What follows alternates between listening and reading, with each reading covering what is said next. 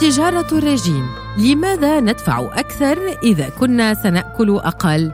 صبرين طه أنا أعشق الكنافة وآكل نصف أوقية أو حتى أوقية بمناسبة أو بدون مناسبة ما جعلني أكسب الكثير من الوزن. بعد فترة وجدت نفسي ألهث لدى صعود درج بناية أو قطع مسافة طويلة مشيا. لكن في صيف العام 2019 قررت أنا التي تحاول منذ أعوام طويلة خسارة الوزن الزائد أن أحقق هذا الحلم بتجويع نفسي عدة أسابيع بهدف 20 كيلوغراما خلال أقل من شهرين.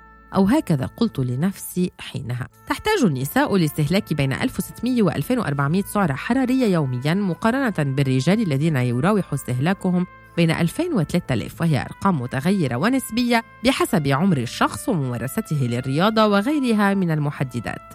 المهم أنني زرت النادي الرياضي ثلاث مرات قبل أن أنسى الخطة برمتها. أحضرت قلما وورقة ورحت أحسب السعرات الحرارية التي يمكنني استهلاكها في اليوم الواحد لأخسر الدهون التي تحيط بخصري مع نهاية الشهرين.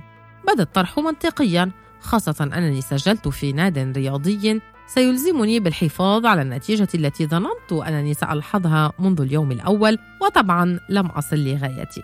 لكن شيئا مختلفا حدث في العام 2020 حين اصطحبتني صديقة إلى أحد مراكز التغذية للتسجيل لديهم.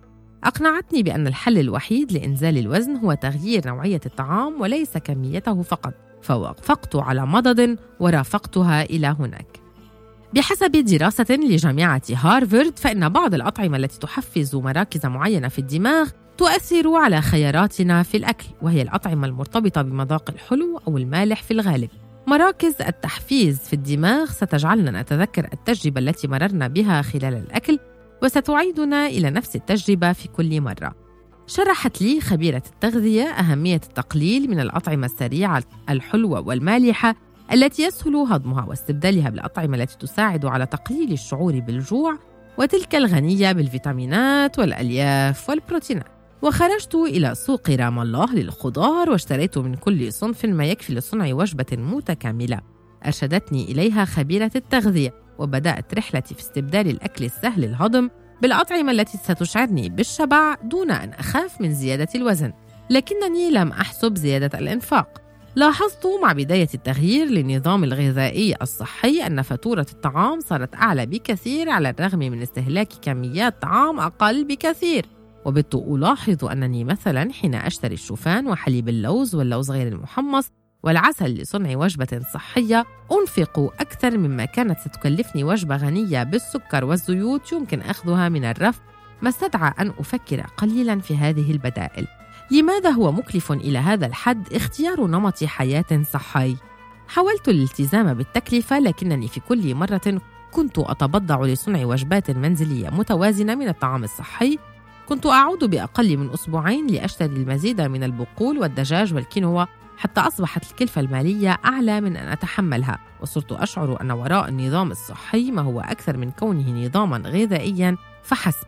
صحيح أن الكينوا التي تعرفت إليها مؤخرا أصبحت طعاما مفضلا لدي لكن هذا لا يعني أن مطابخنا الشامية والعربية تفتقر لما يكفي من العناصر التي يمكن اعتمادها لاتباع نظام صحي مع إضافة بعض التعديلات على طرق الطبخ والزيوت وغيرها أن خلق نظام يساعد في الحفاظ على عملية إنتاج ونقل وتخزين الأطعمة الصحية بنفس الطريقة سيزيد وفرة هذه السلعة وبالتالي سينقص سعرها وستصبح بمتناول كل الناس. قررت أن أقلل من اعتمادي على البدائل الصحية الغربية وأن أعود إلى المطبخ العربي مع إضافة بعض التعديلات لضمان الوصول إلى نتائج مطابقة وللتقليل من الأعباء المالية المصاحبة للنظام الصحي. صرت آكل السلطة قبل وجبة الدجاج والأرز كي لا أحتاج لأكل كأس أرز كاملة، وأضفت الأفوكادو إلى غذائي لكن بفترات متباعدة. ثم قللت من تناول الأغذية الحيوانية واستبدلتها بالبقول المعروفة في مطبخنا كالعدس والورقيات على شاكلة الخبيزة والملوخية وطبعا قللت من كمية الخبز اليومية.